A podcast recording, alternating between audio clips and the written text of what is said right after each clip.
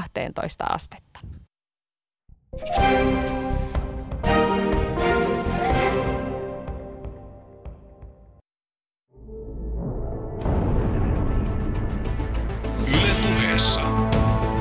Keskiviikkoisin kello 13. Riku ja Tunna.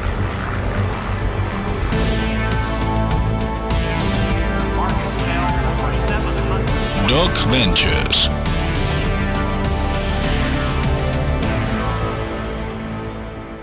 Tämän ohjelman sinulle tarjoaa apaatia.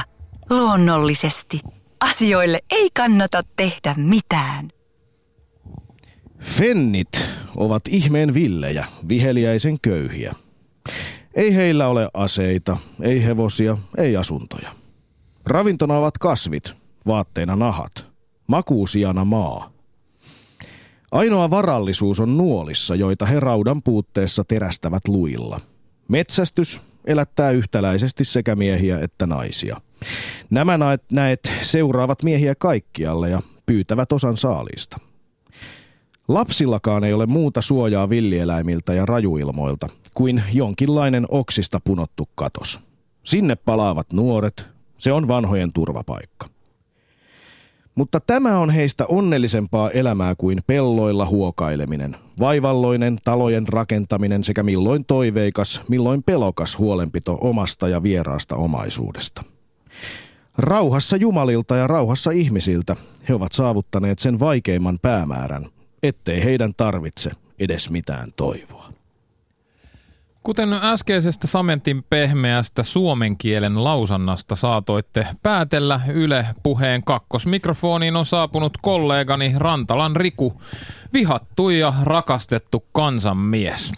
Ykköslälläriin väännän sanan säilää sen sijaan minä, eli Tunna Milonov, epäilyttävä itu, hippi ja hengen mies.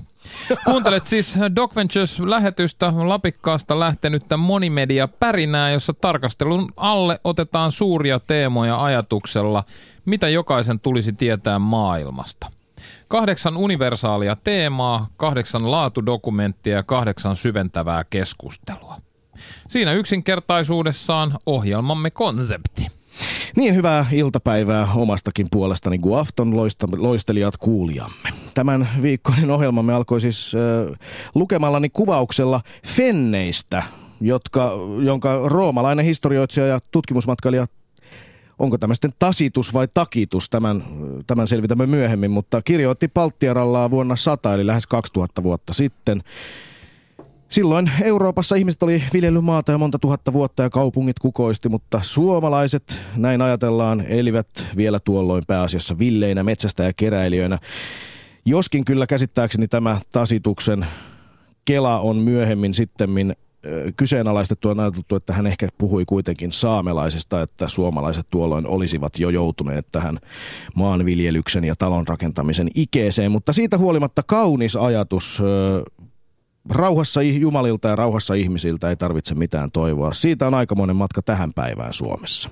Niin, nyt Suomi on tutkimusten mukaan maailman vähiten epäonnistunut valtio ja toistamiseen. Ja ihmiset on onnellisuusmittareiden mukaan maailman ehdotonta kärkeä. Ja tämä kehitys ei ole tapahtunut tämän 2000 vuoden aikana, vaan alle sadassa vuodessa. Ja Tätä me ollaan Marventures reissuillammekin ihmetelty ja, ja varsinkin reissulta pala, palatessa paljon kelailtu, kun, kun on saanut snadisti perspektiiviä, niin sitä ymmärtää taas kuinka uskomattoman työn suomalaiset on pystynyt tekemään niin lyhyessä ajassa.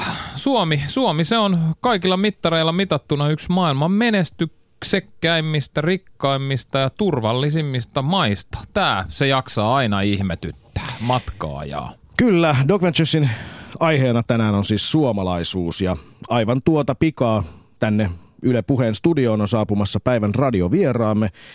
Tietokirjailija ja Helsingin Sanomien sunnuntaisivujen armoitettu kolumnisti Tommi Ushanov, joka on kirjoittanut tuoreehkon teoksen nimeltä Miksi Suomi on Suomi. Ja tässä kirjassa Nushanov pohtii muun muassa sitä, mitkä Suomen piirteet tekevät siitä juuri, juuri Suomen.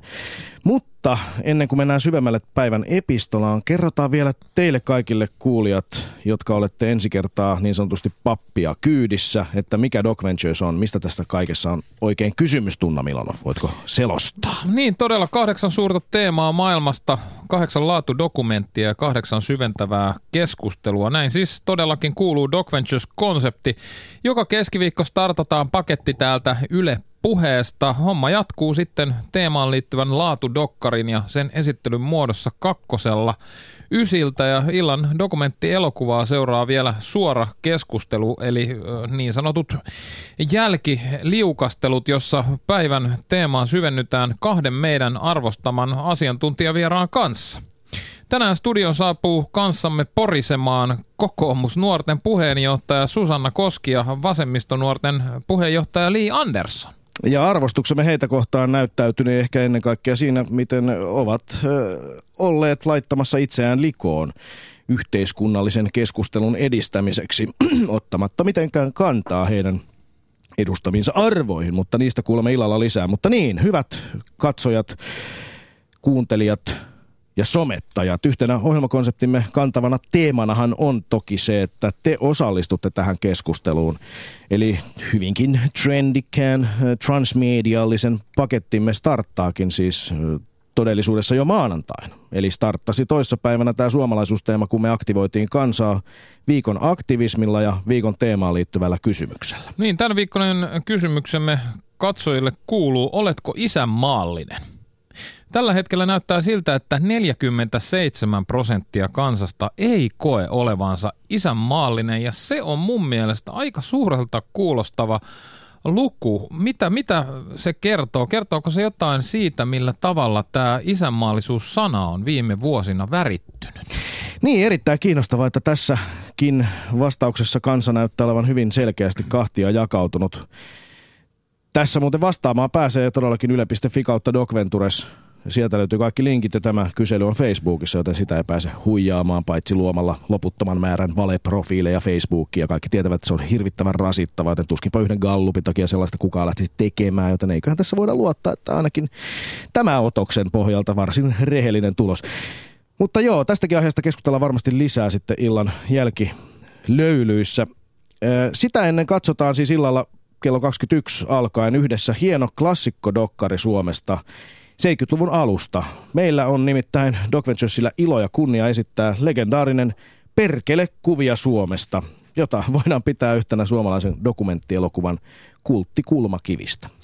Niin, todella, todella hauska kurkistus suomalaisuuteen ja sen historiaan. Kolmikko Joel Donner, Jaakko Talaskivi ja Erkki Seiro rundaa leffassa pitkin 70-luvulla hieman ehkä hämmentyneen fiiliksi raahautunutta Suomi-neitoa ja Revolveri haastattelee niin randomia tavisposseja kuin aikansa superjulkimoitakin. Aika paljon on niistä ajoista Suomi muuttunut, mutta toisaalta todella vähän samoista asioista näytetään jauhavan edelleenkin. Näin on, hienoa kerroksellisuutta siis on luvassa. Ja muistakaa, hyvät ihmiset, myös tämä viikon aktivismimme Perkele Doc Venturesin kuvia Suomesta.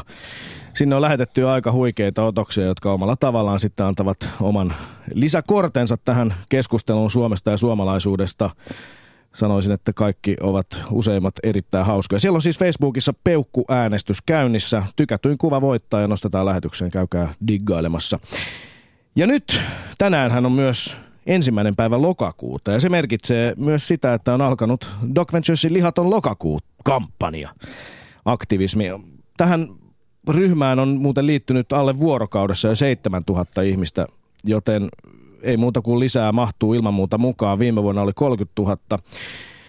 Pointtina on lyhyesti sanottuna se, kelattaisiinko joskus vähän enemmän sitä, mitä me mussutetaan. Ja Doc Venturesin lähestymistapa lihattomaan lokakuuteen, lokakuuhun ei ole kovinkaan fasistinen, vaan hyvinkin anarkistinen. Jokainen osallistukoon oman kykynsä mukaan. Osa lopettaa siis tässä hankkeessa lihansyönnin kokonaan kuukaudeksi, osa vähentää merkittävästi ja kuitenkin joka tapauksessa iso osa kelaa sitä, mitä syö. Niin, mutta tänään kelaillaan suomalaisuutta ja sitä, keitä me suomalaiset ollaan ja miksi me ollaan sellaisia kuin me ollaan.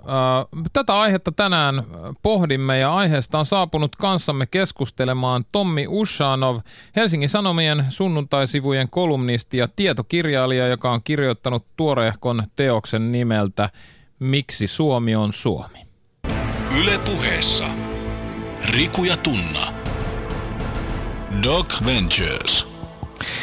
Näin siis on Yle Puheen suorassa lähetyksessä Doc Ventures Rantala ja Milanov ja vieraamme on saapunut studioon. Hän on tietokirjailija ja Helsingin Sanomien sunnuntaisivujen kolumnisti Tommi Ushanov. Tervetuloa studioon. Kiitos, kiitos.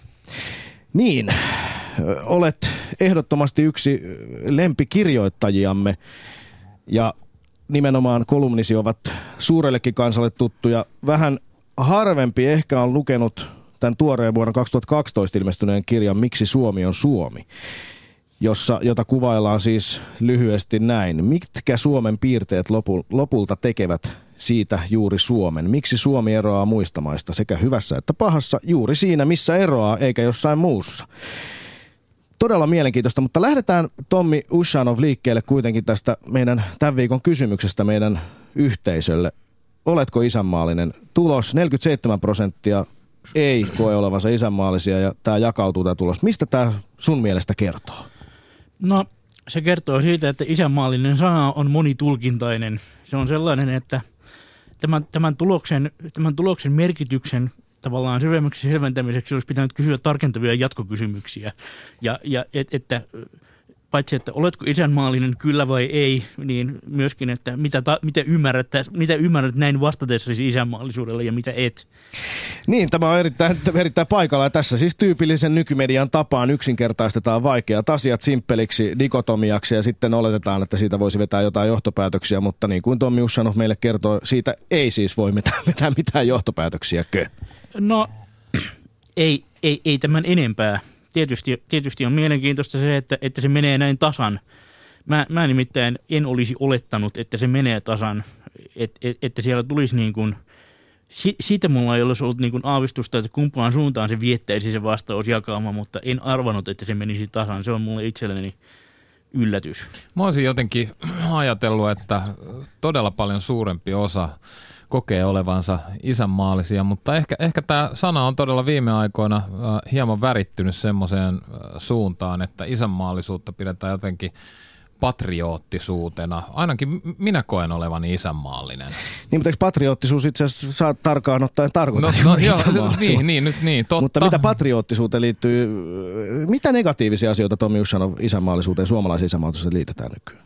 No, no kyllähän, kyllähän, kyllähän ne on yleisesti tiedossa. Sitä, sitä on käytetty niin kuin sellaisena lyömäaseena niin kuin yhtä Suomen, y, y, y, yksi ja toinen Suomen kansan niin kuin osa on, on ruvennut käyttämään sitä ikään kuin lyömäaseena Suomen kansan muita osia vastaan.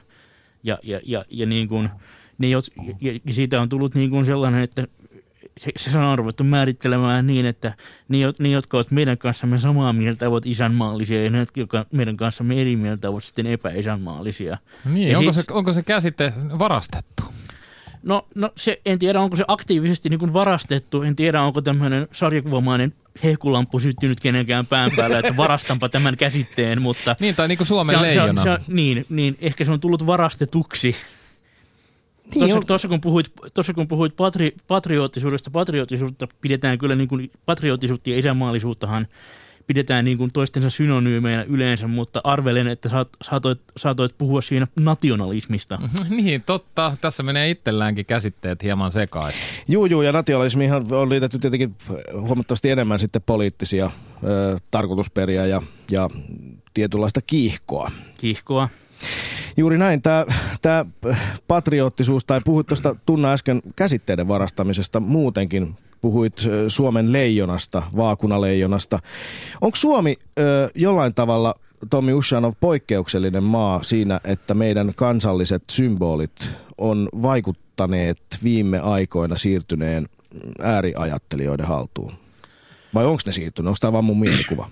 No, kansallisten symbolien historia on tavallaan niin lyhyt, että niille ei ole niin kuin samassa mielessä kerinyt missään vaiheessa ehkä syntymäänkään mitään sellaista vaki, va, vaki, niin vakiintunutta merkityssisältöä, että tässä olisi niin kuin joku tosi, pit, tosi pitkän ajan kuluessa vakiintunut ikään kuin symbolisisältö tullut ikään kuin siirretyksi uuteen vääränlaiseen kontekstiin, koska sehän mikä tässä on mielenkiintoista se on se, että suuri osa Suomen kansallisista symboleista on niin kuin nuorempaa perua Suomessa kuin melkein missä, missä tahansa muussa länsimaassa. Että Suomessa sellainen kansallinen herääminen, että, että, että, esimerkiksi, että esimerkiksi katsottiin, että Suomen kansa on yhtenäinen siinä mielessä, että esimerkiksi itä- ja, itä- ja länsisuomalaisten samankaltaisuudet ovat suurempia kuin erot, on, on niin kuin vasta oikeastaan 1800-luvun perua. Se on alle, alle 200 vuotta vanha ilmiö. Ja, ja, ja, ja, ja jos, jos otetaan tällainen tosi pitkän, tosi pitkän aikavälin näkökulma, niin voisi ajatella, että – että tämä on vasta tällaista alku, alkukankeutta niiden, niin. niiden, niiden kansallisten symbolien merkitysisällön vakiintumisessa, koska ne ovat niin nuoria, nuorempia kuin melkein missä tahansa muussa Euroopan maassa. Niin, tämä on mielenkiintoista, jos mietitään vaikkapa eroa vaikkapa Norjaan, jossa Norjassa kansallispäivänä liput liehuvat ö, käsittääkseni vailla mitään erityistä nationalistista tai jonkinlaista poliittista ö, yhden kansanryhmän omaa agendaa niin kuin siihen liittymättä ja toisaalta kansallispuvut ja niin edelleen. Että siellä on hyvinkin tavallista ja sitten taas tuntuu, että täällä esimerkiksi leijonakorut ja, ja tällaiset kiitoshupparit ja muut niin kuin tämmöiset meidän kansallista symboliikkaa hyödyntävät – vähän niin kuin trendijutut, jotka on tullut tässä vasta 2000-luvulla, että ne on niin kuin ihan nimenomaan pelkästään, pelkästään joidenkin tiettyjä. Muuten ei oikeastaan hirveästi käytä näitä kansallisia symboleja missään. Me ei, ei me, aika harva jaksaa, talkkarit ne liputtaa, jos liputtaa, jos se on darrassa tai jos, jos niitä on edes, jos se on ulkoistettu kaikkiin huoltoyhtiöihin. Johtuuko tämä tästä samasta niin. ajasta, nuoruudesta? No, no siinä, on, siinä on mielenkiintoista se, että tavallaan, että tavallaan monessa muussa maassa, otetaan nyt vaikka se Norja, niin liputtaminen, liputtaminen on sellainen normaaliuden, normaalin rivinorjalaisuuden merkki, jos vaikka omakotilan omistaja liputtaa. Mutta, mutta Suomessa, Suomessa, Suomessa on nimenomaan normaaliuden ja massasta erottamattomuuden merkki se, että ei liputa. Niin. Että, et, että tavallaan se, se, kulke, se, se toimii kuitenkin niin kuin markkeeraamassa, se su, suhde liputtamiseen toimii niin kuin markkeeraamassa sitä normaaliutta – ja perus, peruskansalaisuutta, mutta se toimii niin kuin päinvastaiseen suuntaan Suomessa. Suomessa, jos omakotitalon omistaja liputtaa esimerkiksi tavallisena arkipäivänä niin, niin siitä tulee sellainen vähän omituinen tunne ehkä, että miksi. Niin, koska, onko koska siellä niin kuin, viisikymppisetkö siellä nyt on vai mikä, mikä niin, homman nimi, niin. joku erikoistapahtuma kerran elämässä tyyliin. Niin, mutta joka tapauksessa kysymys on jostain poikke, poikkeavasta ja niin kuin valtavirrasta irrottautumisesta, mikäli sitä selitystä ei sitten rupea kuulumaan. niin, juuri näin. Mutta siis Suomi ja suomalaisuus, käsitteiden määritteleminen. Äsken kerroit Tommi sanoi meille, että, että Suomi on konseptinakin jo ihan hyvin nuori, syntynyt hyvin lyhyessä ajassa, samoin kuin nämä meidän kansalliset symbolit. Sitä ennen suomalaiset oli heimolaisia ja niin. eivät ajatelleet mitään kovin suurta yhteistä keskenään oleva kielikin oli, ei ollut virallista kieltä, oli vain murteita. murteita. Niin. Miten, miten nyt me voitaisiin tämmöinen käsitteiden määrittely tehdä tässä alkuun, kun meillä on tämmöistä kunnollista akateemista tulivoimaa täällä meillekin tullut studioon, niin miten me voitaisiin määritellä suomalaisuus? No, suomalaisuus mun mielestä voidaan määritellä niin kuin, tai voitaisiin määritellä. Me emme nyt tässä voi sitä tehdä, koska, koska syystä, jotka seuraavaksi selviävät. Me emme voi tehdä sitä siksi, että, että jos minua pyydettäisiin määrittelemään suomalaisuus ja saisin niin kuin vapaat kädet käyttää minkälaista metodia tahansa, niin mä käyttäisin sellaista, että menisin kysymään niin kuin satunnaisotannalla suomalaisilta itseltään, että mitä se heille merkitsee. Ja sitten – ja sitten, ja sitten tekisin niin kuin joko tilastollista analyysiä tai sitten ihan tällaista kvalitatiivista yhteiskuntatieteellistä analyysiä ilman tilastolukuja siitä, että mitä, mitä siellä vastauksissa on ja niin kuin missä tärkeysjärjestyksessä ja mitä sieltä taas sitten puuttuu. Eli se todellisuus, todellinen suomalaisuus on siinä, miten suomalaiset kokevat suomalaisuuden. Niin, koska eihän ilman näitä suomalaisia olisi mitään suomalaisuutta, niin kyllä he, heidät täytyy nostaa tässä aika keskiöön. niin, totta. Onko yhte, y, yhtenäistä äh, suomalaisuutta edes olemassa? No mä luulen, että ne vastaukset juuri osoittaisivat, että ei ole. Mitä ajattelet, mitä ennustat ennen kuin olet päässyt tekemään tätä tutkimusta, Tommi Ussanov? No kyllähän nyt on sellaista, tässäkin on niin kuin se, että on olemassa sellainen virallinen kullakin kansalla, kullakin, kullakin kansalla, kullakin ikään kuin kansallisvaltiolla maailmassa on sellainen, mitä, mitä voisi sanoa niin kuin sen kansan viralliseksi omakuvaksi. Ja siinähän ei ole pointti se, että kaikki, mikä siinä virallisessa omakuvassa on, pitäisi niin kuin paikkansa ihan kirjaimellisesti. Mutta, niin kuin, mutta, niin kuin, mutta niin kuin, siitä osa pitää paikkansa ja osa on sitten semmoista puolitotuutta ja osa ei välttämättä ole totuutta ollenkaan. Mutta josta sen kansan ikään kuin sellainen itseymmärrys muodostuu. Ja, ja, ja, tässä, ja tässä mä kiinnittäisin huomiota niin kuin siihen, että tätä, täl, tällaista, tässä on vähän tällaista Mythbusters-tyylistä ajattelua tässä kysymyksen taustalla on huomaavina, niin että jos, jos, jokin, jos jokin suomalaisuutta ympäröivä myytti voidaan niin kuin todeta pelkäksi myytiksi esimerkiksi historian tutkimuksen valossa, niin, niin sen alla avautuisi jonkinlainen luukku ja sen kuuluisi tipahtaa jonnekin unohduksiin. Mutta, mutta my, myyte, myyteillehän on ominaista nimenomaan se, että ne, kun ne kertaalleen ovat saavuttaneet niin semmoisen kriittisen massan kannatuksessaan, niin ne elävät niin kuin siitä lähtien ikään kuin omalla painollaan ja ei tällaiset niin kuin faktoihin vetoavat kumoamisyritykset monta kertaa toimi. Niin, tässä hyvä esimerkki on tämän lähetyksen aloitin, aloitin siteeraamalla vuodelta sata olevaa teosta Germania, jossa roomalainen tutkimusmatkailija ja historioitsija kuvailee jotain kansaa, jota sitten on päätelty, että se on suomalaiset. Sitten myöhemmin on, on ajateltu, että tuo oli ihan täyttä fuulaa, että, että oikeasti kysymyksessä oli ehkä saamelaiset. Siinä vaiheessa suomalaiset oli olleet aivan toisenlaisia kuin miten tässä kuvattiin, mutta silti me mielellään nähdään itsemme, että olemme olleet villejä, vapaita – ja niin edelleen. Niin, niin se on hauskaa, että kun, kun mäkin kirjoitin tosiaan tätä kirjaa, kirjaa muutama vuosi sitten tästä suomalaisuuden perusolemuksesta, niin, niin luin, luin tietysti sellaista potentiaalista lähdekirjallisuutta tälle kirjalle, niin luin paljon siitä, että mitä edeltävät – edeltävät sukupolvet olivat, olivat tästä samasta aiheesta kirjoittaneet Suomessa. Ja tähän samaan iänikuiseen takitussitaattiin 2000 vuoden takaa Törmä, törmäsin niin monta kertaa, että kun rupesit lukemaan sitä siinä ääneen, niin melkein sanasta sanaan muistin sen ulkoa, koska olin niin monessa eri yhteydessä törmännyt siihen tätä samaa aihetta tutkiessani muutama vuosi sitten. Ja, ja tosiaan, ja tosiaan mä, en, mä en ole, niin, mä en ole niin itse historian tutkija, historian tutki, akateemisesti meritoitunut historian tutkija, mutta, mutta se muistikuva, joka minulla on, on tosiaan se, että nykyinen historian tutkimuksen valtavirta käsitys tästä sitaatista on, että se tosiaan koskisi saamelaisia eikä, eikä, eikä niin kuin niitä, jotka sitten nykyisin esimerkiksi Etelä-Suomen alueella – tuohon aikaan elivät, mi- mitä nimitystä heistä sitten käytetäänkään. Kyllä, kyllä. Mutta siis äh, pitäisikö aloittaa tämmöinen Doc Venturesin äh, suomalaisuuslähetyksen äh, Mythbusters, eli myytin murtajat osuus. Äh, tässä tosiaankin Tommi Ushanov tässä kirjassasi Miksi Suomi on Suomi tuot useita tällaisia myyttejä esille, joita me aika monet Suomessa sekä julkisen keskustelun että yksityisten keskustelujen pohjalta. Mä arvelen, että aika monet meistä ajattelee, että näinhän se on. Ja yksi esimerkki, mikä täältä tulee esiin, on tietenkin kaikkia kiinnostava viina. Suomalaiset on omasta mielestään erittäin juoppoa porukkaa. Näin äh, siteerasit jotain tutkimusta, jossa oli vertailtu suomalaisten ja hollantilaisten käsityksiä omasta alkoholin käytöstä ja toisaalta sitten tosiasioita. Miten tämä nyt niin oikein menikään? No se meni niin päin, että, että suomalaiset, suomalaiset, uskoivat, suomalaiset uskoivat, että Suomessa juodaan viinaa tosi hirvittävän paljon. Ja sitten tuota, hollantilaiset uskoivat, tämä oli tehty Hollannissa tämä sama tutkimus, se oli vertaileva tutkimus sen kahden kanssa. Hollantilaiset uskoivat, että Hollannissa juodaan kahvia ihan hirvittävän paljon.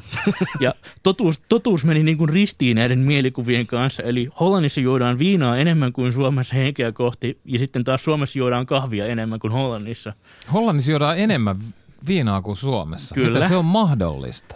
No sillä lailla niin kuin se on mahdollista niissä parissa kymmenessä muussa Euroopan maassa, jos juodaan viinaa enemmän kuin Suomessa.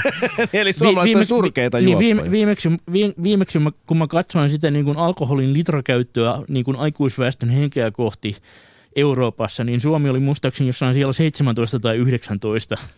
Myytti murrettu. Myytti murrettu. Seuraava. Niin, mitkä, mitkä sun mielestä on tärkeimpiä myyttejä tässä, mitä, mit, mitkä jollain tavalla liittyy meidän suomalaisuuskäsitykseen ja mitkä olisi tärkeitä murtaa nyt siinä, että et, et ei aina ajateltaisi sitä asiaa niin? No, no yksi, yksi, yksi on niin kuin tosiaan tämä, että, että suomalaisuus olisi jotenkin mistä tuo kirja lähti niin kuin aika paljon, on, on se, että mä halusin, halusin, halusin niin kuin osoittaa sen, että on vaan tiettyjen hyvinkin satunnaisesti jossain historian vaiheessa menneiden ikään kuin syy-seurausketjujen tulosta, että ensinnäkin on syntynyt tällainen suomalainen yhtenäiskulttuuri, joka yhdistää esimerkiksi Pohjois-Suomen ja Etelä-Suomen tai Länsi-Suomen ja Itä-Suomen, että ei olisi jääty sinne heimojen tasolle. Ja sitten, ja sitten, toisa, ja sitten toisaalta se, että Suomi on, on niin kuin poliittisesti itsenäinen valtio, jonka, raja, jonka niin kuin itä- ja länsirajat menevät siinä, missä menevät. Että, että monessa historian vaiheessa olisi joku hyvinkin pieni, pieni ja huomaamaton ikään kuin asia mennyt toisella tavalla, niin kumpikaan näistä ei välttämättä olisi ollut se lopputulema, jonka keskellä nyt elämme. Niin, jo tiedämme, tietysti kaikki tuntevat sotahistoriaa, mutta että sitä aikaisemminkin oltaisiin voitu jo määritellä Suomen maakunnan sijainti ja suuriruhtinaskunnan rajat ja niin edelleen aivan toisella tavalla. Kulttuurisia rajoja kulki siis aivan eri paikassa, eikö näin niin, sanoi? Niin. Kyllä. Ja.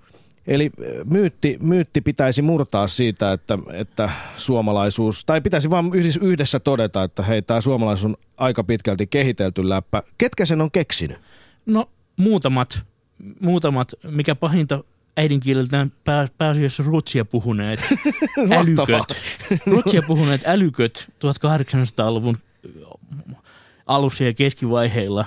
Jotenkin ja, romanttisuus päissään. No romanttisuus päissään. Se oli yleis, yleiseurooppalainen, yleislänsimainen ilmiö 1800-luvulla, että kansa, se oma kansa, piti, piti laske, ä, älymysten piti laskeutua kansan pariin ja löytää sieltä kansasta sellainen salattu ka- kauas niin kuin historian syövereihin hukkunut ja ajautunut viisaus ikään kuin ja pelastaa se sellaiseksi yhteiseksi kulttuuriperinnöksi. Ja Suomessa sitten oli Kalevalat ja, Kalevalat ja muut. Ja sitten, ja sitten tosiaan yksi, yksi, yksi mitä ei tule, tule todellakaan, mikä äärimmäisen usein unohtuu, että Suomen, Suomen yleiskieli on kehitelty. Tiedetään nimeltä, että nämä ja nämä miehet – sinä ja sinä vuonna istuivat pöydän ääreen ja rupesivat kehittämään sitä ja tuloksena on sitten Suomen nykyinen, nykyinen yleiskieli, joka on, joka on jostakin niin kuin länsimurteista lähinnä kehitetty. Kehitetty 1800-luvun mittaan ja sitten koululaitoksen ja muun vastaavan myötä paukutettu, Le- paukutettu meille. Just näin. Konkreettinen äh, esimerkki oli, oli se, että mitäs tämä geenitutkimus äh, menikään? Joo, Muistatko? siis siitähän nyt oli tuossa 2010 vuonna muistaakseni julkaistiin jonkinlainen väitöstutkimus ja siitä, sitä siteerattiin Helsingin Sanomien kuukausiliitteessä Ilkka Malmberin laajassa reportaasissa, jossa puitiin sitä, että, että geenitutkimusten mukaan itä- ja länsisuomalaiset poikkeavat todella paljon toisistaan, jopa yhtä paljon kuin länsisuomalainen.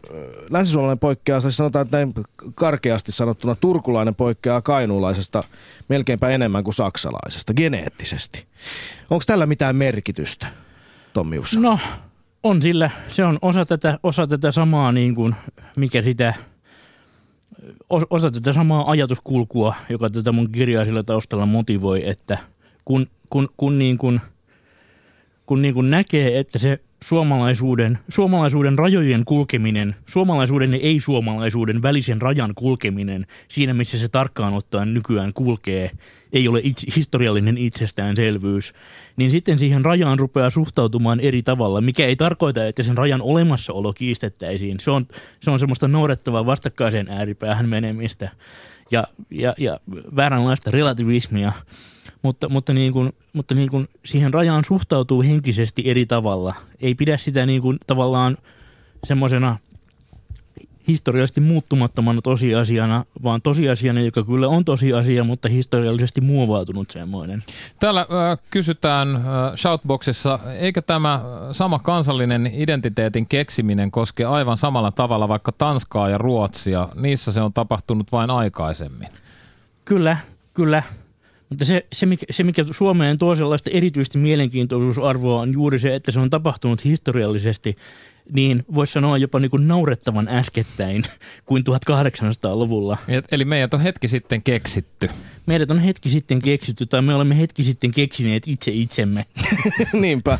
Täällä muuten Twitterissä kommentoidaan Esa Lehtismäki eli nimimerkki äh, Handle Huuhkain toteaa, isänmaallisuus herätettiin yhdistämään eri heimot yhdeksi kansaksi. Nyt on jo aika mennä eteenpäin kohti maailman yhdistämistä.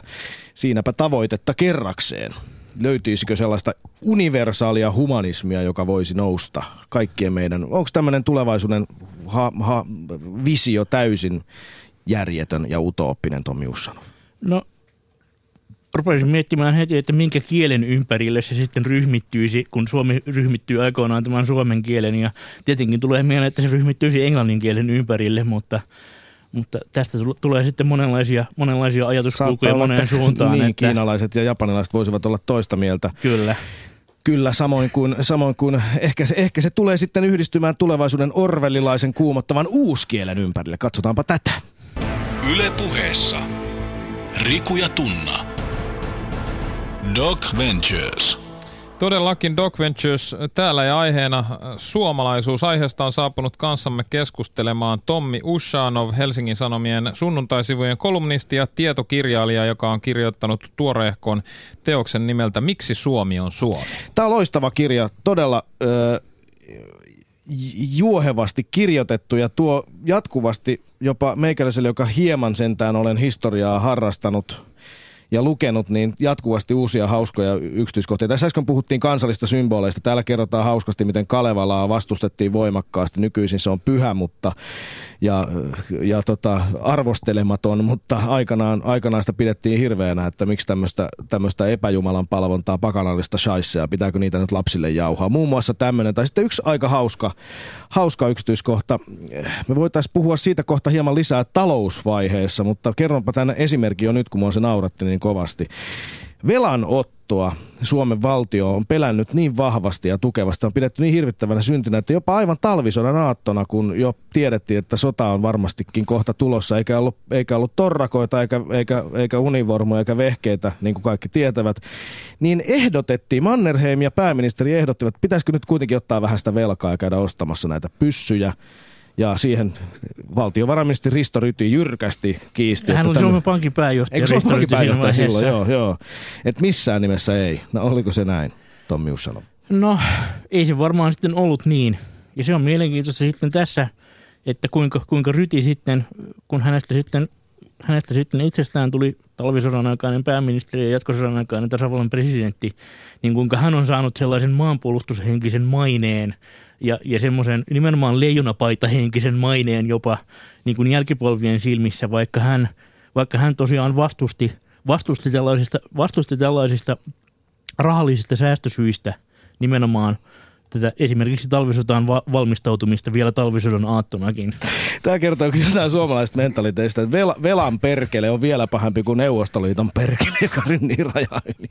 Mieluummin vaikka jäädään tappiolle, kunhan ei velkaa oteta. Niin, niin tai yle, yleensäkin niin kuin talous, talous ajaa, talous ajaa ulko, ulkopolitiikka on Suomen historiassa ajanut monen muun asian edelleen, mutta talous on sellainen viimeinen valttikortti, joka ajaa sitten viime kädessä jopa niin kuin ulkopolitiikan edelle. Ja ehkä tästä voisi, ehkä tästä voisi herätä jotain mieleyhtymiä tähän nykyiseen, nykyiseen, niin kuin, nykyiseen niin kuin Venäjän, Venäjän ja EUn ja Venäjän ja Suomen suhteen vaiheeseen kaikkiin, kaikkiin Putin juustoihin ja vastaaviin, että tässä on vähän sitä samaa henkeä taas nykyään ehkä ilmassa kuin oli silloin 39 talvisodan aattona, että, että mitä väliä edes Venäjästä on tai mitä väliä sillä on, että millä pohjalla Suomen ja Venäjän suhde on, kunhan se talous, talous, on, talous, talous, talous rullaa niin kuin rasvattuna eteenpäin. Niin Mistä tämä johtuu?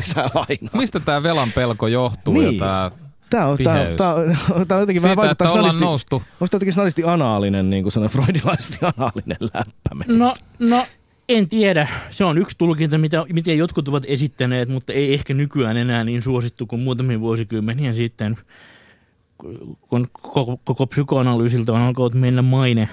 Mutta, mutta, niin kuin, mutta niin kuin, mu, musta siinä on niin kuin semmoinen järkeenköypä, ihan banaali, banaali historiallinen selitys, että Suomi oli, Suomi oli niin uskomattoman köyhä. Täällä edet, elettiin kirjaimellisesti kädestä suuhun vielä 1800-luvun loppupuoliskollakin, tavallaan viimeisenä, viimeisenä Länsi-Euroopan kolkkana.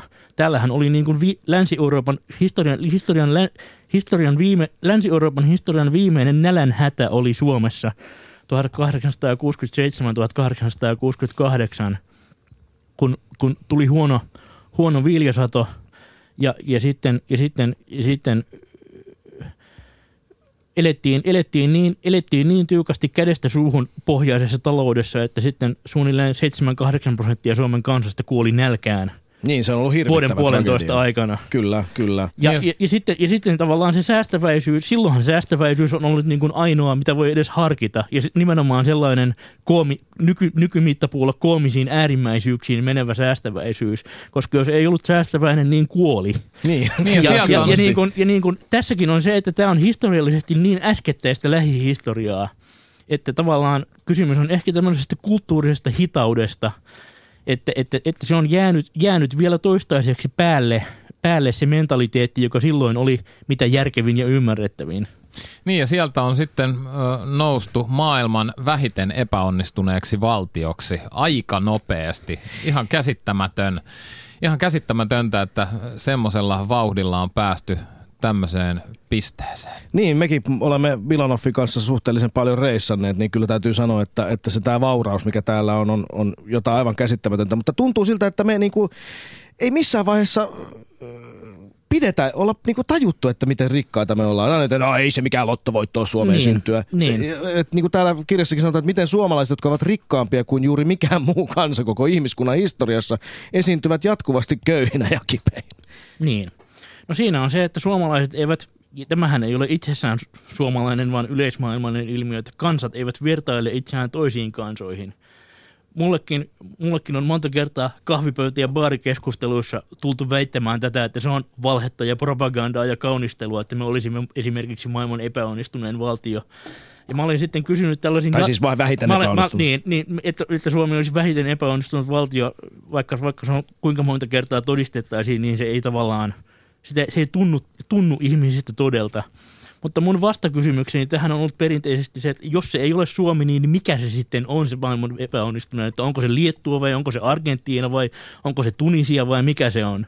Ja siihen ei sitten ikinä tule käytännössä minkäänlaista niin kuin edes hapuilevaa vastausehdotusta No, tähän ihan mun yllättävää. Tämä, on- joo, t- tähän, tähän, tähän varmastikin menemme jatkossa vielä, vielä palaamme tähän talouden analisuuteen ja suomalaiseen ö, synkistelyyn, joka ainakin taloudessa näyttää olevan jonkinlainen vallitseva mentaliteetti. Kenties sieltä, niin kuin Tommi Ushanov kertoi, sieltä ö, suuresta nälänhädästä, Euroopan, Länsi-Euroopan viimeistä nälänhädästä johtuva. Mutta tässä vaiheessa otetaan kuitenkin yhteys, ö, suora yhteys meidän poliittiseen kirjeenvaihtajaamme, nimenomaan poliittiseen. Eli Doc Venturesin viikon politrikkailut osuudesta vastaa tohtori, Gonzo-journalismin tohtori, ö, toimittaja Ari Lahdemäki. Missä Ari Lahdemäki olet juuri nyt? Halojaa, kuuletko? Haloo, kuuletko meitä?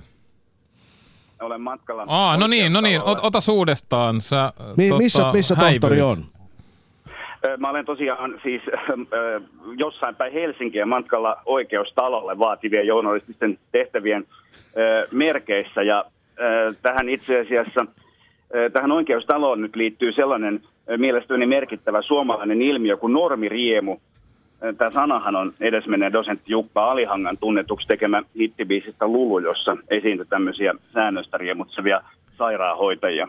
No miten normiriemu iskelmätekstin lisäksi ilmenee ajankohtaisessa politiikassa? Oikeusministeriö valmistelee hallitukselle paraikaa esitystä tällaiseksi rikosuhrimaksuksi. Siitä on ollut muutamia lehtikirjoituksia.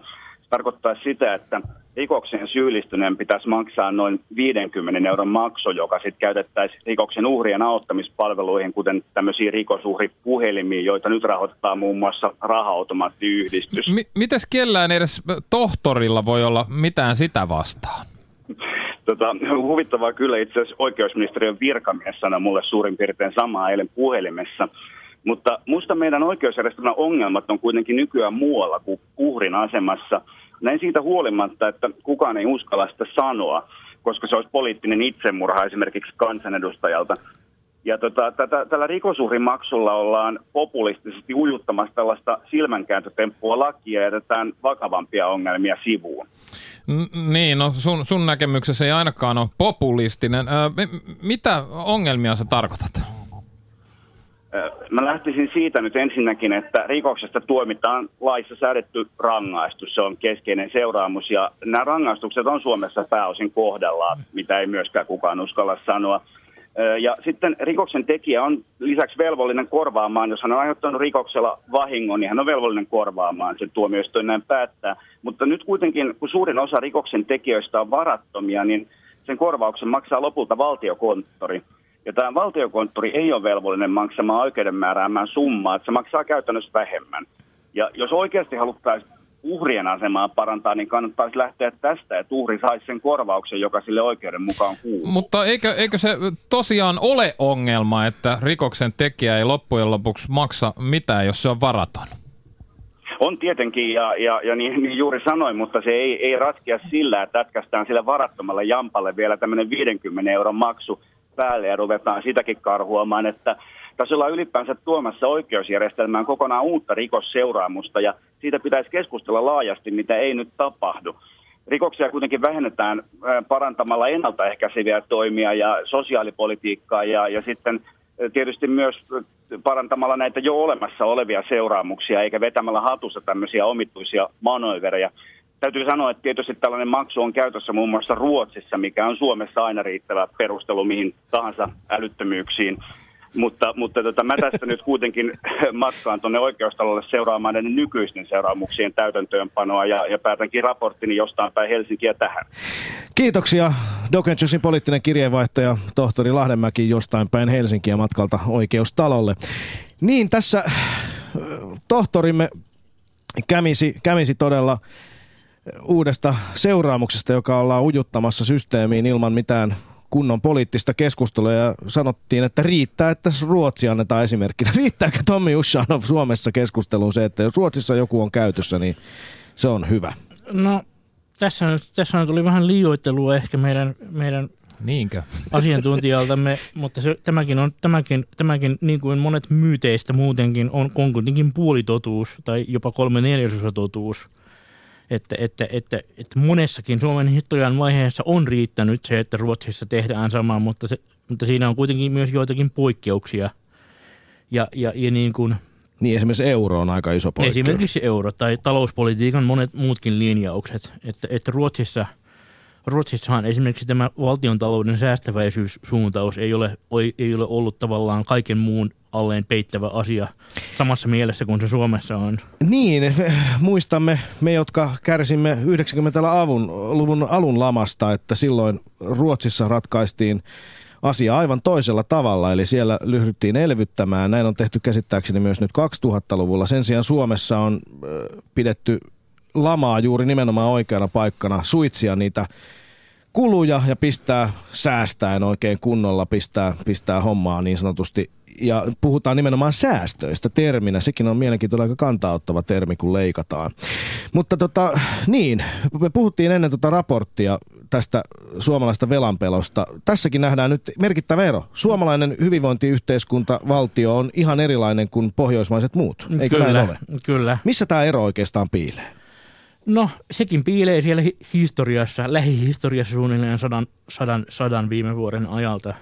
Eli se se syy, se, se syy-seurausketju, jolla tavallaan tuli sellaiseksi yleisesti hyväksytyksi poliittisen, poliittisen normaaliuden ja poliittisen terveen järjen mittapuuksi se, että kannattaa tällaisen niin kutsutun pohjoismaisen hyvinvointivaltion rakentamista tapahtui Suomessa eri tavalla kuin esimerkiksi Ruotsissa. Ruotsissa se tapahtui sillä tavalla, että, että siellä oli niin kuin tietyt puolueet, jotka kannattivat tätä ja tietyt toiset puolueet, jotka vastustivat sitä ja sitten – mentiin vaaleihin näillä tunnuksilla ja nämä kannattavat puolueet saivat enemmistön ja riittävän monta kertaa peräkkäin, että se sitten saatiin rakennettua se systeemi. Mutta Eikö se sitten Suomessakin ollut no, samalla tavalla? No, no jossain määrin, mutta, mutta Suomessa, Suomessa tavallaan siinä on, on niin kuin toisenlaiset, toisenlaiset juuret siinä, siinä mielessä, että se, se taas liittyy myös tähän Suomen, esimerkiksi, esimerkiksi Suomen ja Venäjän, Venäjän naapuruuteen tai Suomen ja silloisen Neuvostoliiton naapuruuteen. Että, että Suomessa, Suomessa siihen liittyy esimerkiksi tällainen maanpuolustuksen, maanpuolustuksellinen teema, että vaikka, vaikka siellä oltiin sitten, vaikka oli tämä 39 aseista ja varustautumista säästäminen, jota äsken päivittelimme, niin kuitenkin, kuitenkin sitten yksi, yksi sellainen tapa, jolla, jolla niin kuin hyvinvointivaltio ajattelu ujuttui osaksi suomalaista poliittista kulttuuria tavalla, jota se ei tehnyt Ruotsissa hyvin helposti ymmärrettävistä syistä, oli se, että, että Suomessa oli nämä sodat. Ja sodat tavallaan pakottivat, sodat olivat niin voimakas ulkoinen pakko, että ne vaativat niin kuin valtion ja julkisen vallan puuttumista sellaisiin asioihin, joihin ne eivät ennen, ennen, ennen, ennen sotia olleet puuttuneet lopulta niin voimakkaaksi, että se synnytti semmoisen luonnollisuuden tunnun ja asioiden itsestään selvästi näin ja näin olemisen tunnun, joka sitten, joka sitten Ruotsissa syntyi tämmöisen normaalin päivän poliittisen väännön kautta. Niin yksi mielenkiintoinen esimerkki, joka tässä kirjassasi, miksi Suomi on Suomi, kerrot, että kun vaikkapa tuporatkaisu, keskitetty tuporatkaisu ja tämmöinen työnantajaliittojen ja työntekijäliittojen keskinäiset neuvottelut, nekin on itse asiassa olleet vasta aika vähän aikaa, helvetin paljon lyhyemmän aikaa kuin muissa Pohjoismaissa. Niin. Tammikuun kihlaus tehtiin vuonna 1940. Ensimmäinen kerta, kun työnantajat suostuivat edes ottamaan vastaan neuvottelupöytään niin, näitä niin, niin ensimmäinen kerta, kun työnantajat tunnustivat ylipäänsä, että niin kuin ammattiliitot ovat, om, ovat olemassa. Ja Suomi oli niin kuin viimeinen Pohjoismaa, jossa tämä tapahtui. No miksi tämä Tans, Tanskassa se oli tapahtunut 1890-luvulla jo esimerkiksi. ja, ja, ja Norjassa, ja, Norjassa ja Ruotsissa niin kuin 1900-luvun ihan alkuvuosikymmen pienenä. Mutta, mutta tosiaan kesti vuoteen 40 saakka ennen kuin se tapahtui Suomessa. Ja miksi? No siinäkin on se... Siinäkin on talvisota se, oli päällä. Niin, talvisota oli päällä ja niin kuin, koska Suomi halusi talvisodan aikaisessa diplomatiassaan antaa niin kuin koko maailmalle kuvan, että me, meidän viiteryhmämme ovat nämä muut, muut Pohjoismaat – et, ja ei, ei, ei, ei, ei esimerkiksi, niin kuin Itä-Euro, ei esimerkiksi niin kuin Itä-Euroopan maat, vaan Pohjoismaat, niin se tarkoitti sitä, että meidän oli ruvettava todistettavasti muistuttamaan enemmän niitä muita Pohjoismaita, ja tämä oli yksi tapa tehdä se. Tämä on kyllä todella hauskaa. Sitä, tämmöisiäkin asioita harvoin tulee ajatelleeksi, että kuvittelee, että Suomi on, Suomi aina mielellään nimittäin esiintyy todella tietenkin tämmöisen hienon pohjoismaisen val, mallin mallin yhtenä kehittäjistä, mutta tosiasiassa pakolla on lyöty Suomi mukaan tähän, tähän, tähän juttuun selvästikin, niin kuin tämäkin esimerkki osoittaa. Niin, Tommi Ushanov, Miksi Suomi on Suomi, kirjan kirjoittaja ja tietenkin tietokirjailija ja Helsingin Sanomien sunnuntaisuuden kolumnisti. Täällä Doc Ventures on pohtinut myös paljon tätä, tätä mi- mihin poliittinen kirjeenvaihtajamme viittasi, normiriemuun, jonkinlaiseen sääntöuskovaisuuteen ö, suomalaisuudessa, että kaikki tehdään kirjaimellisesti. Meidän politiikassa puhutaan, että Suomi on just tyhmä mallioppilas, joka aina pomppii tuolla, tekee kaikki niin kuin käsketään ja sitten muut vaan bailaa ja vetelee tuolla Etelä-Euroopassa niin kuin kaksinkäsin kamaa ja, ja tota, dokaa ja, ja Suomi vaan tukaroi jossain nurkassa. Onko tämä totta? On. On se totta mutta siihenkin on tavallaan historiallinen selitys tai historiallinen osaselitys, koska jokuhan voisi sanoa, että tähän joku voisi muistuttaa sellaisista asioista, että kun Suomi 1900-luvun alussa itsenäistyi, joutui ensin niin kutsuttuina sortovuosina tätä, tätä tavallaan yleisvenäläistävää, Venäjän valtakunnan osana tätä yleisvenäläistävää vaikutusta vastaan tuota, taistelemaan, joka olisi halunnut lakkauttaa koko Suomen itsehallinnollisen aseman – niin, ja sitten lopulta Suomesta tuli 1917-18 tapahtumien kautta lopulta itsenäinen kansallisvaltio. Niin tämä prosessihan tapahtui suureksi osaksi nimenomaan tämän niin kutsutun normiriemun ansiosta. Niin, se, eli se, se laillisuus oli hyvä. Niin, se puhetapa, jolla tätä Venäjästä, Venäjän yhteydestä irtautumista, ensin niin kuin Venäjän, venäläistämisen vastustamista ja lopulta itsenäistymistä perusteltiin, oli nimenomaan normiriemun – normiriemon kautta ikään kuin kulkeva puhetapa. Siinä katsottiin, että tavallaan että Venäjän, Venäjän keisari Nikolai II on niin kuin irtautunut siitä normista, jota hän oli tavallaan hallitsijan vakuutu, val, valtaistuimella noustessaan hallitsijan vakuutuksen antaessaan suostunut noudattamaan, eli sitä, että Suomen asema on pysyy, pysyy, pysyy, pysyy niin kuin yhtä riippumattomana kuin se oli ollut edellisten Venäjän keisarien aikana. Juuri ja näin. nimenomaan tämän normin pettämisestä – ja siitä, että kansa, kansa, Suomen kansa tunsi, tunsi niin kuin todella todella voimakkaasti, että, että, että, että keisari, keisari on pettänyt tämän normin. Hän ei elä siinä normiriemussa, jossa hän oli lupautunut elämään. Juuri näin. Sy- sitten sitten rup, r- alkoi se kehitys, joka sitten päättyy Suomen irtautumiseen Venäjästä. Niin, eli tästä on ollut Suomessa taas kerran vähän sama niin kuin tässä puhuit säästäväisyyden politiikasta, säästäväisyyden asenteesta, mentaliteetista näiden nälkävuosien aikana. Tässä on vähän samantyyppinen merkittävä historiallinen käänne, joka on vaikuttanut tähän mentaliteettiin. Mutta onko nyt menty liian pitkälle? Nyt kun nyt ollaan menty sitten siihen tilanteeseen, jossa yksi semmoinen hauska esimerkki, tietysti viime kesänä puhuttiin näistä festareista ja viinamukeista ja oma kokemus, täysin mielisairas kokemus oli yrittää selittää eräälle ulkomaalaiselle turistille, että miksi hän ei saa Hietalahden kauppahallissa. Hänen vaimo oli ostanut purilaisen ja hän oli ostanut kalaa ja miksi he eivät saa ottaa oluita ja mennä samaan pöytään, vaan jos he ottavat olutta, heidän pitää mennä eri pöytiin istumaan. Niin tätä asiaa hän ei pystynyt mitenkään käsittämään muuten kuin, niin kuin täysin järjettömänä niin kuin, toisten ihmisten kontrolloimisena. Onko tässä nyt vaan menty taas tämmöiseen niin järkyttävään ääripäähän tässä touhussa? On, kyllä, kyllä, se on totta. Se ei ole myytti, sitä ei tarvitse murtaa, koska se on totta. Mutta, tuota, mutta tuota, siinä on, siinä on niin kuin se, että, että kysymys, kysymys on asiasta, joka on tavallaan aikoinaan ollut mitä järkeenkäyvin ja ymmärrettävin, ja oikeastaan mikään muu ei olisi niin ymmärrettävää kuin juuri se. Mutta joka on sitten tavallaan jäänyt viiveellä päälle samaan aikaan, kun yhteiskunta ympärillä ja kulttuuri ympärillä on muissa suhteissa muuttunut. Niin, silti jostain aina niin kuin kaikista oudoista tavoista olemme Marventures-matkoilla huomanneet, niihin löytyy usein joku looginen selitys. Niin, niin. Ja tämän, tämän, tämä asia on mielenkiintoinen siinäkin suhteessa, että, että sitä itse asiaa ei tule monikaan sanoneeksi ääneen, kun näistä asioista käydään muuten julkista keskustelua. Että usein se selitys, selitys on semmoinen – joka kyllä on olemassa, mutta joka ei tule niin kuin miettimällä mieleen, vaan täytyy olla niin kuin semmoista faktatietoa, faktatietoa, joka ei näy päälle päin siitä itse ilmiöstä, jota ihmetellään. Faktatiedon puute on, ja historiattomuus, historian tuntemuksen puute on yksi asia, jota kritisoit voimakkaasti tässä tai ainakin tuot sen esille kovin selkeästi tässä Miksi Suomi on Suomi-kirjassa. Kyllä, koko kirjan loppupuolisko on sen asian päivittelemistä suorastaan. Niin, eli, eli sanot oikeastaan, jos yksinkertaisesti sanot näin, Suomalainen poliitikko ja suomalaisessa poliittisessa keskustelussa ei tiedetä yhtään mitään historiasta eikä ymmärretä ottaa sitä oppia eikä edes tiedetä, miksi täällä jotkut asiat on niin kuin ne on. Eikä sitten toisaalta voida sen takia tavallaan päätellä, että miksi joku rakenne, esimerkiksi nyt vaikkapa joku sosiaalipoliittinen ratkaisu, vaikka niin. vaikka päivähoito, että kuka sen on tehnyt ja miksi. Niin. Ja sitten kun sitä uudistetaan, niin olisi ihan järkevää tietää, vai olisiko se järkevää? Onko täällä mitään no, mäliä? On, on.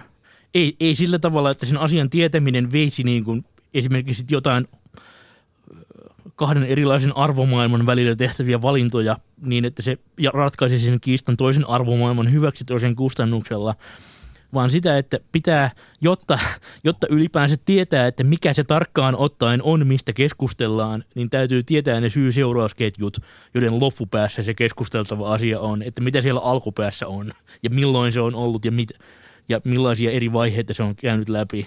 Mitkä sun mielestä Tommi Ushanov tällä hetkellä olisi sellaisia merkittäviä päivänpoliittisia asioita, joista olisi tärkeää, että meidän kansanedustajat, poliittinen keskustelu ja myös media olisi tietoisia, että mistä se ketju on lähtenyt liikkeelle? Mitkä asiat olisi niissä tärkeitä? No yksi, mikä tuli tästä niin kuin tämän ja viime viikon isoista uutisaiheista mieleen, on tämä eläkeuudistus. Kukaan ei, kukaan ei tunnu näkevän relevantiksi eläkeuudistuskeskustelussa sen valaisemista, että – miksi, miksi eläkkeet ovat tähän asti olleet, miksi se eläkejärjestelmä on tässä ja tässä ja tässä ollut tähän asti sellainen kuin se on ollut ja, ja niin kuin milloin se on ruvennut olemaan sellainen, milloin tähän nykyiseen järjestelmään tai nykyisen järjestelmän tuntomerkit täyttävään järjestelmään on aikoinaan siirrytty ja minkälaista toisenlaisesta järjestelmästä ja niin edelleen. Ja, ja, ja, ja se, se nyky, nykyinen eläkejärjestelmä, josta nyt, jota nyt ollaan sitten ruvettu rukkaamaan – ja siitä voi kukin olla sitä mieltä, mitä haluaa, niin nähdään jotenkin taivaasta tipahtaneeksi jossain epämääräisessä menneisyydessä. Tai, tai jopa niin, kuin, niin, että se asiat ovat jotenkin aina olleet niin kuin ne ovat tähän asti olleet. Ja tämähän ei tietenkään pidä paikkaansa. Voisin pitää tässä kokonaisen tunnin esityksen pelkästään Suomen eläkejärjestelmän historiasta tai jopa jostain sen pienistä yksityiskohdista. Voin mutta... vakuuttaa, että kuuntelisin sitä myös erittäin innolla, mutta, teidän, mutta valitettavasti meillä ei eivät kuuntelisi. Eikä varmaan kuunteliskaan. Tästä seuraakin jatkokysymys helppoa ja mieleeni, mieleeni tekisi siis sanoa tämän äskeisen mielestäni hyvin tärkeän kritiikin, mitä toit esille, tämän historian tuntemattomuuden, niin mieleeni tekisi sanoa, että se johtuu siitä, että kansanedustajat on pässejä ja suuri osa suomalaiset on ihan idiootteja, jotka ei niin kuin joten kiinnosta historiaa, jotka ei tajuu mistään mitään. Onko se näinkään? No siinä on se, että ei ole, tullut, ei, ole tullut niin, ei ole tullut niin isoa ulkoista pakkoa, joka olisi tavallaan pakottanut – pakottanut ne pässitkin tutustumaan siihen historiaan, että yhteiskunta menee kyllä eteenpäin ikään kuin omalla painollaan. Tässäkin on se sama hitauden, hitauden ilmiö – yhteiskunta rullaa niin kuin eteenpäin omalla painollaan, kun se on tyrkätty aikoinaan liikkeelle, vaikka juuri kukaan ei tietäisikään historiasta juuri mitään. Mutta se, se, miksi, se, se, miksi tämä teema kiinnostaa mua, on se, että on tällaista pinnallista päivittelyä siitä, miksi asiat ovat näin ja näin. Miksi asiat ovat näin ja näin, ja nimenomaan näin ja näin ikävästi tai näin ja näin huonosti. Ja se päivittely yhä uudestaan ja uudestaan esiintyy sellaisissa yhteyksissä, jossa se selitys ymmärrettävä selitys löytyy nimenomaan sieltä oman maan historiasta. Tämä käyköön aivan erinomaisesti Tommi Ushanovin loppukaneetiksi tästä asiasta. Mä kehotan painavasti kaikkia lukemaan, miksi Suomi on Suomi teoksen. Tämä on todella hyvin kirjoitettu. Tämä on helppo omaksua ja siitä pääsee samanlaiseen päivittelyn moodiin kuin missä olemme tänään olleet. Sen sijaan vielä sellainen asia on syytä käsitellä tänään Doc Ventures-lähetyksessä, jossa teemana on siis suomalaisuus, että kun meillä illalla katsotaan perkele kuvia Suomesta elokuva yhdessä teidän hyvät ihmiset kanssa, yhteisömme Suomen suurimman elokuvakerhon kanssa. Meidän vieraaksi on tulossa nimenomaan kaksi melkeinpä vastakkaisen arvomaailman edustavaa nuorta suomalaista vaikuttajaa. He ovat vasemmistonuorten puheenjohtaja Li Andersson ja kokoomusnuorten puheenjohtaja Susanna Koski. Molemmat alle kolmekymppisiä nuoria vaikuttajia. Ja heille olet radiovieraana lupautunut esittää jonkinlaisen kysymyksen. Mitä kysyisit heiltä?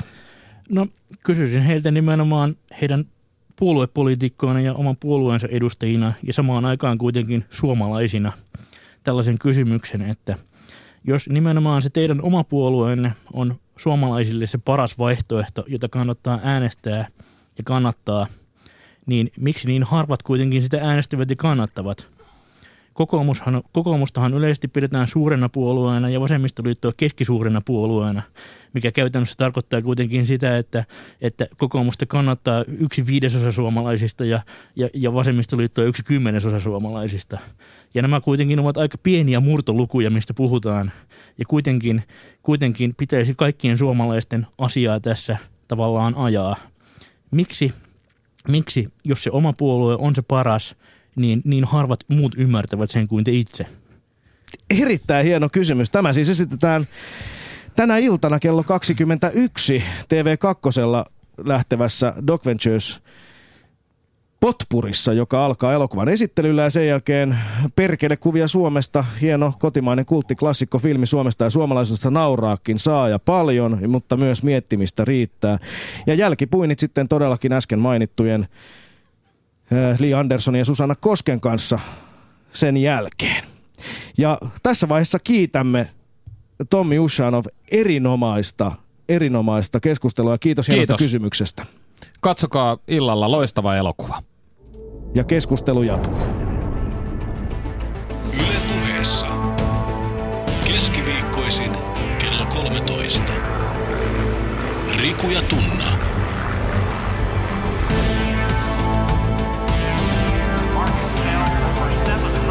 Doc Ventures.